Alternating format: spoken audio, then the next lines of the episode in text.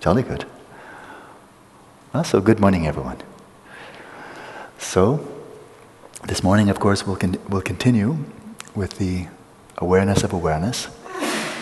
There's something quite interesting about this practice, and that is take another classic practice that was taught, taught practiced in all the schools of Tibetan Buddhism and originates in India, and that is um, generating a mental image, Buddha Shakyamuni, Tara, Manjushri, what have you, but med- generate a mental image, and then that becomes your object of mindfulness, and you just hold on for dear life, and you sustain it, and then you and you go along the nine stages, and what happens in the course of that, if you are if you're sufficiently relaxed, you know that you can really do it without just getting totally uptight, is that the image, first of all, it gradually stabilizes. It's very straightforward, conceptually very transparent gradually the, uh, the image stabilizes. That's the first thing.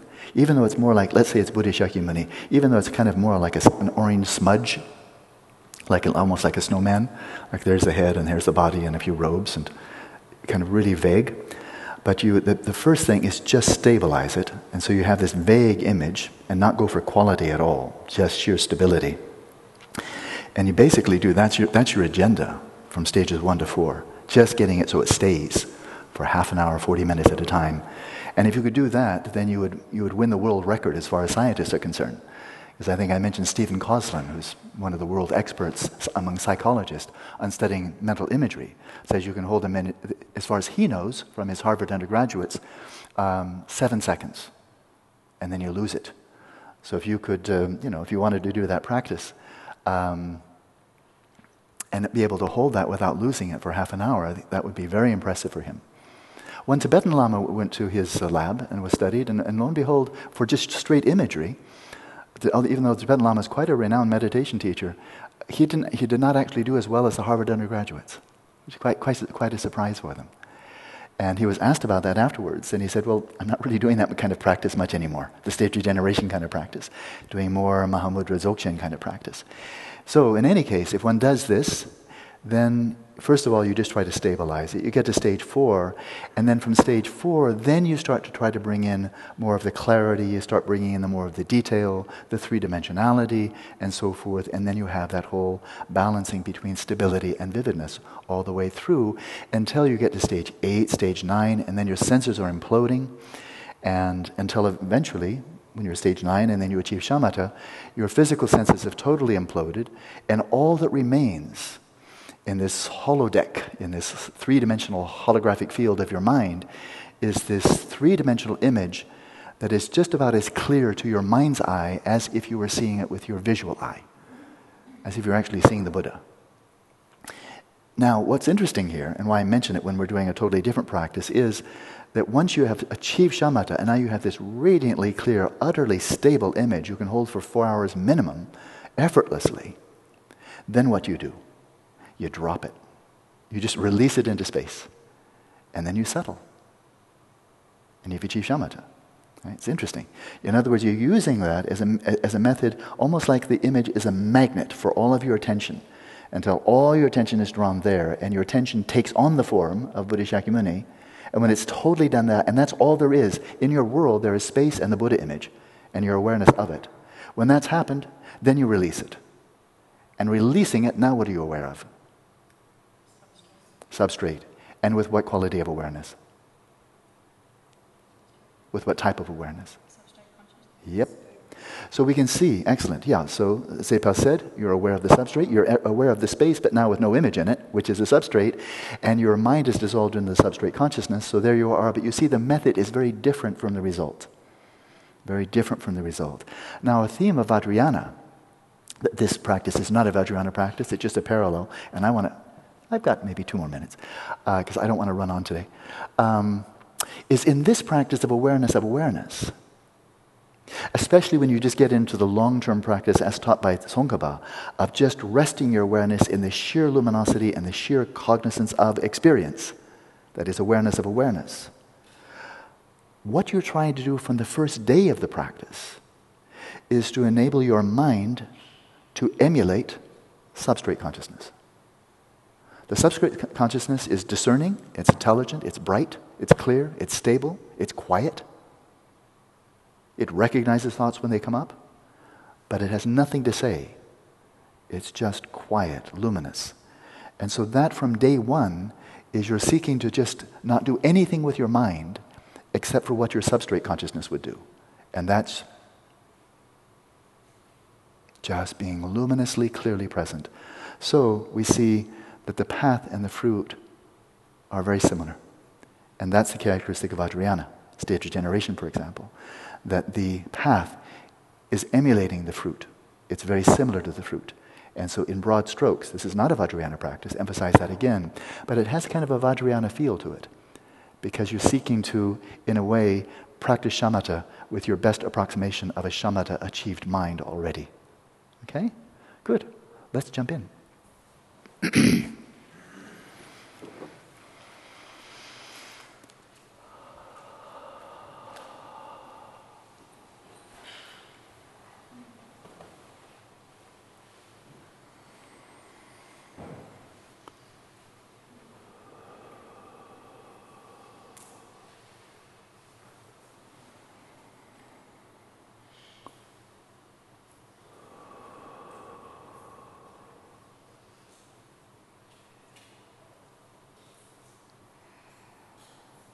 the more relaxed you can be in body and in mind without losing the clarity of your awareness, the better this practice will go. So be very conscientious in settling your body in its natural state and settling your respiration in its natural rhythm.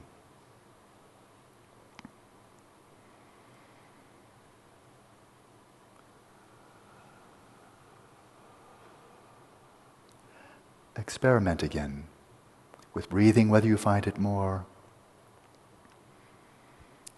relaxing to breathe through the nostrils or to breathe through the mouth.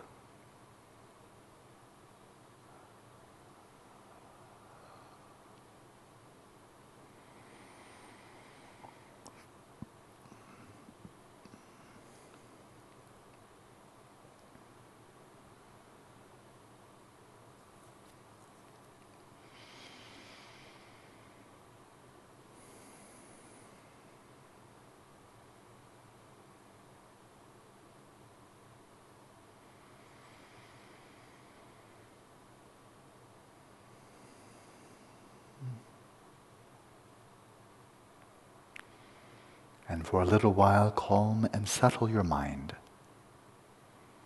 with the qualities of ease, stillness, vigilance. By practicing mindfulness of breathing in any of the three ways you find most helpful.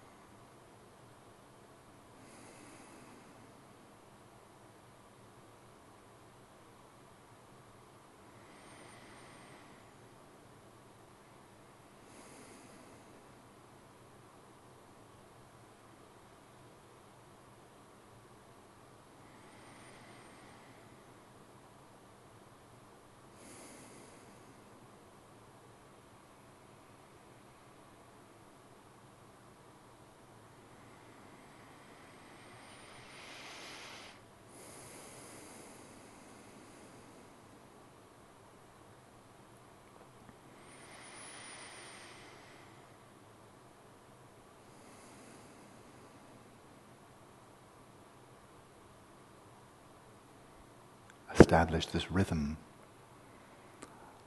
of arousing your attention with each inhalation, relaxing and releasing thoughts with every exhalation.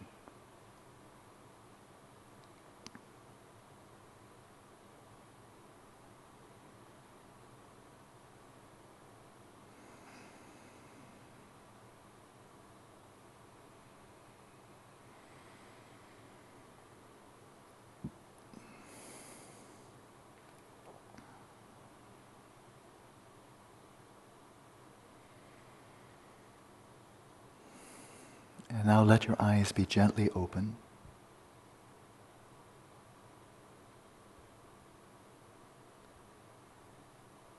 And let your gaze and your mental awareness gently come to rest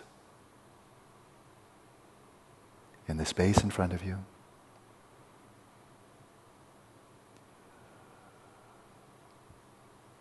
And for a little while, simply remain without taking anything as an object. Just sustain the flow of your presence, your attentiveness in the present moment. Loose and relaxed, without falling into distraction, without grasping onto any object.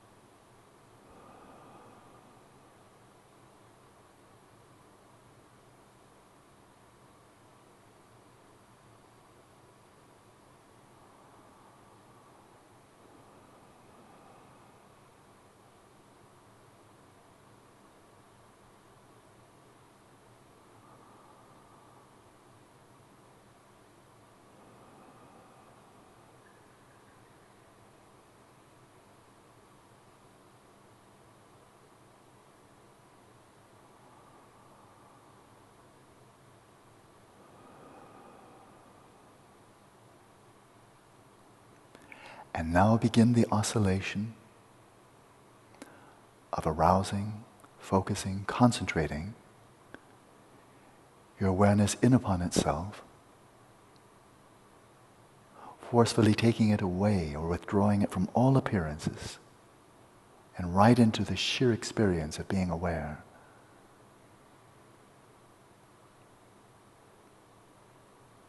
And then release your awareness into space arousing and releasing. You may set your own rhythm, or if you find it helpful as a preliminary exercise, you may conjoin the rhythm with the in and out flow of the breath.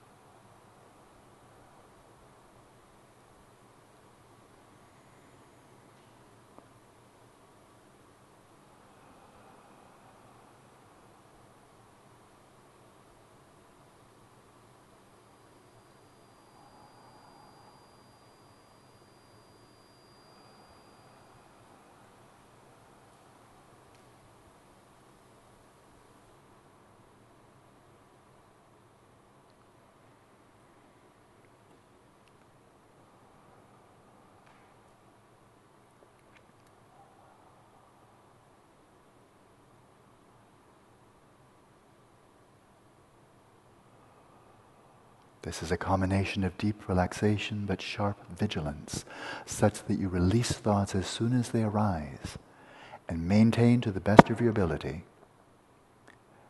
a non conceptual, non discursive flow of awareness, of awareness.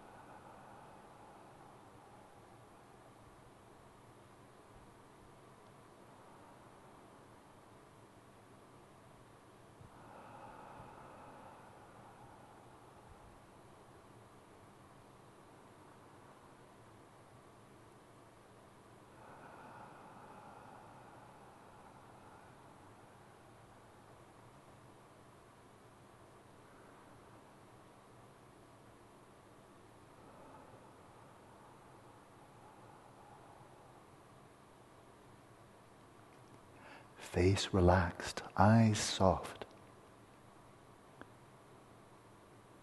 and the breathing unimpeded and effortless.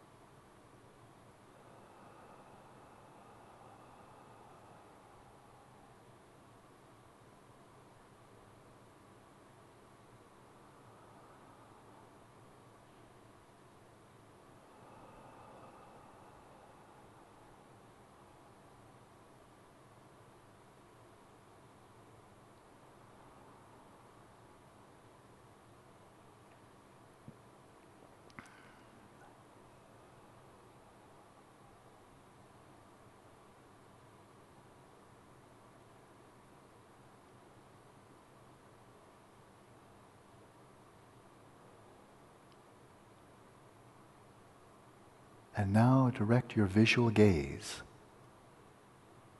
up into the sky above you without craning your neck, without moving your head, just the eyes.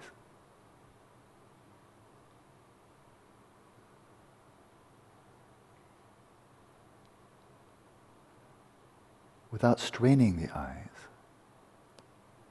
just direct your gaze upwards into the space above you but without focusing on any object.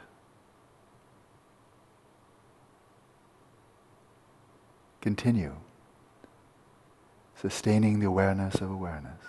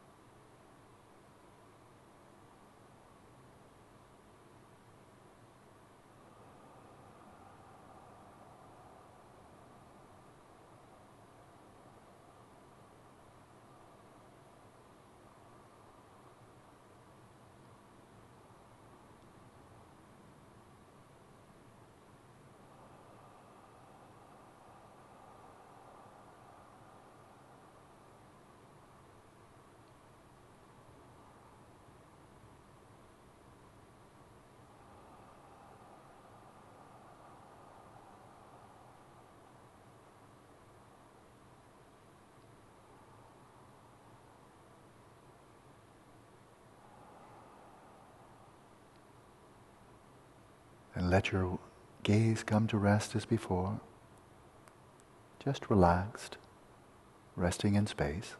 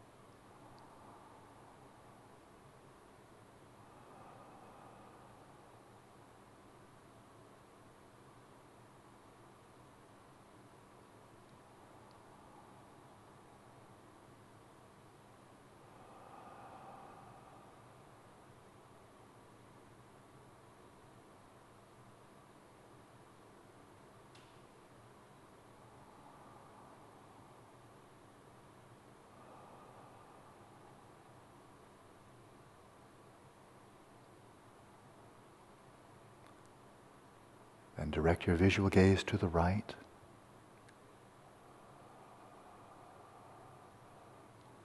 Again, without straining the eyes and without looking at anything to the right, just direct your gaze to the space to the right and sustain the flow of awareness of awareness.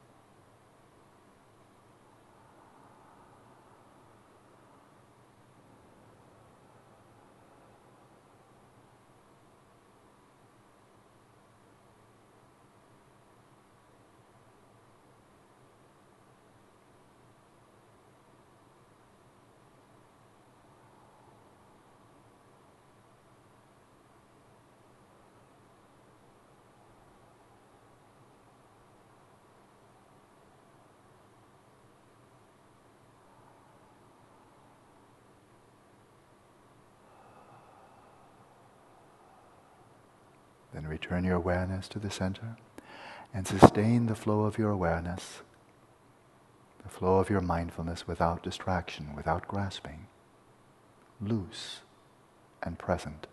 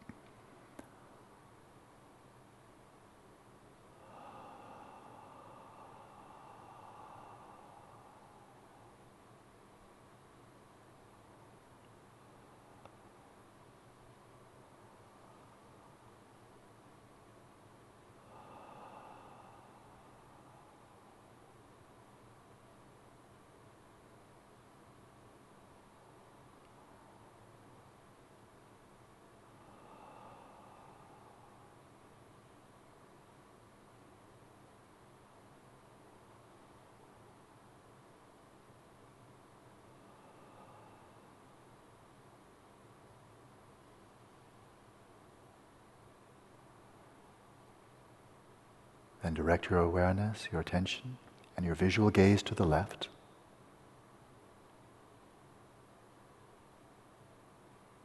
But again, without having anything on which to meditate as an object, sustain the awareness of awareness.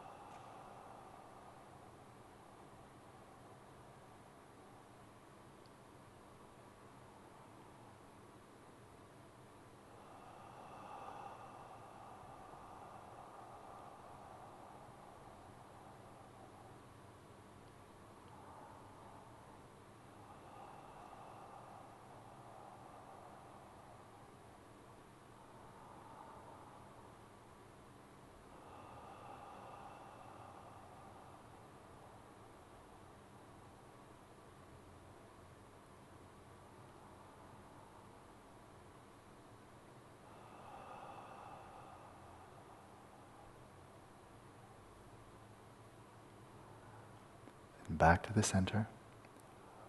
Rest.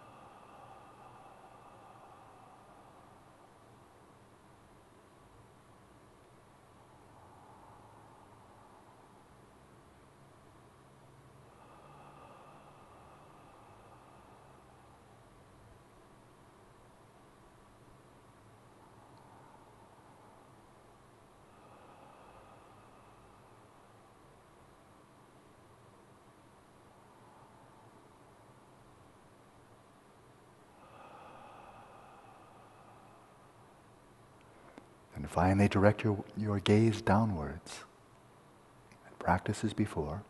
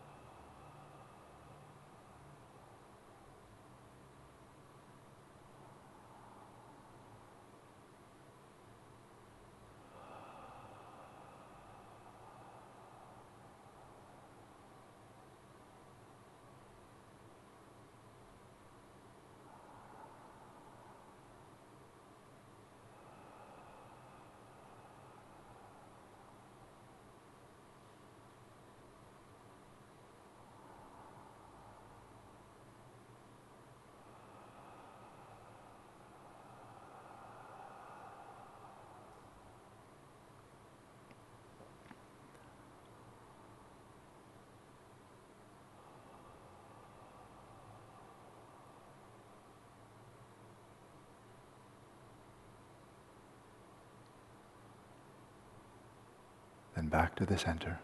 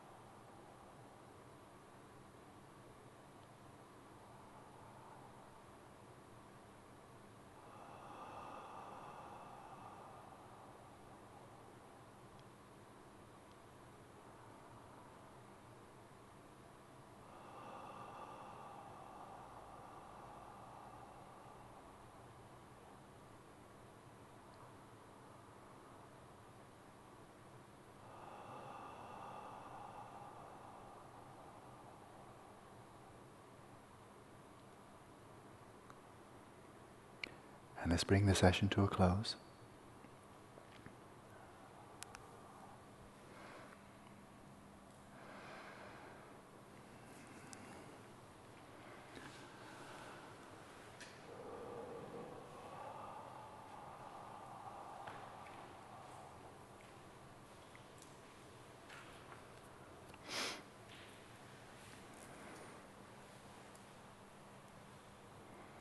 Oh, Lasso. I've heard from a few reliable sources that a number of you are planning to break the retreat and hold a party or something like that at the Thai immigration office. It's a strange place to hold a party, but it's your call. Um, yeah. How many? How many are? How many are heading off? So, yeah. Not everybody knows whether they're going. Are you going to? They're going to surprise them.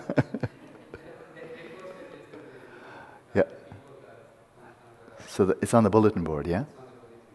Yeah. So again, we're leaving right now. Good. So you'll go right now. So um,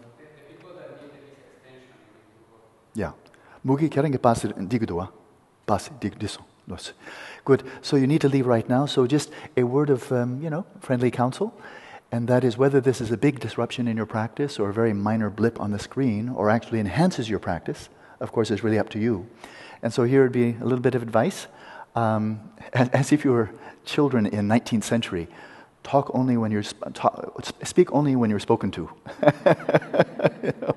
As much as you can maintain your silence, but really, quite literally, if you speak only when you're, when you're spoken to, then you can really be resting in your own silence.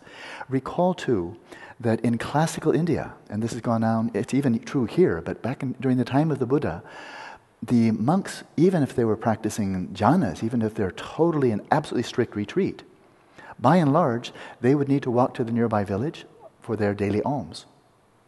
You know, that was normal. How would they walk? They would walk the bowl with the bowl in front of them, their eyes down about one yoke's length, about two meters in front of them. The eyes would be down, the bowl would be held in front of them, and they would walk mindfully, and that would be their practice. And then they would they'd walk through the village, they would not even raise their eyes, and they would just walk. And then if a villager accosted them, called to them, they'd come. The villager would put food in the bowl, like that, but without really engaging with them. The villagers respected that. They didn't expect, oh, gee, thanks, just what I wanted. Oh, rice and dal. I was really hoping for that. You know, they didn't do that. And so they just maintained their practice all the way along. They keep their eyes down so they would not be attending to objects that, that would arouse either desire, craving, or hostility. And then they would just come smooth as silk right back to the cushion. They'd eat, eat their meal, wash the bowl, and go right back into practice. So for your shamatha practice, that's the way to do it. But also remember Shantideva, his whole chapter on introspection, and that is when some person comes into your field of vision, especially if they greet you, of course you greet them back. But when, when they come into your vi- field of vision, just imagine that every, every person you're meeting, that they are the people preparing our meals and doing everything else needed to maintain this facility. And just attend to them with that sense of gratitude and loving kindness and mudita. Okay? Then you'll see this is just one whole day of practice. And it's not even an interruption. Okay? Enjoy your day. I'll see you this afternoon. Yes, go ahead.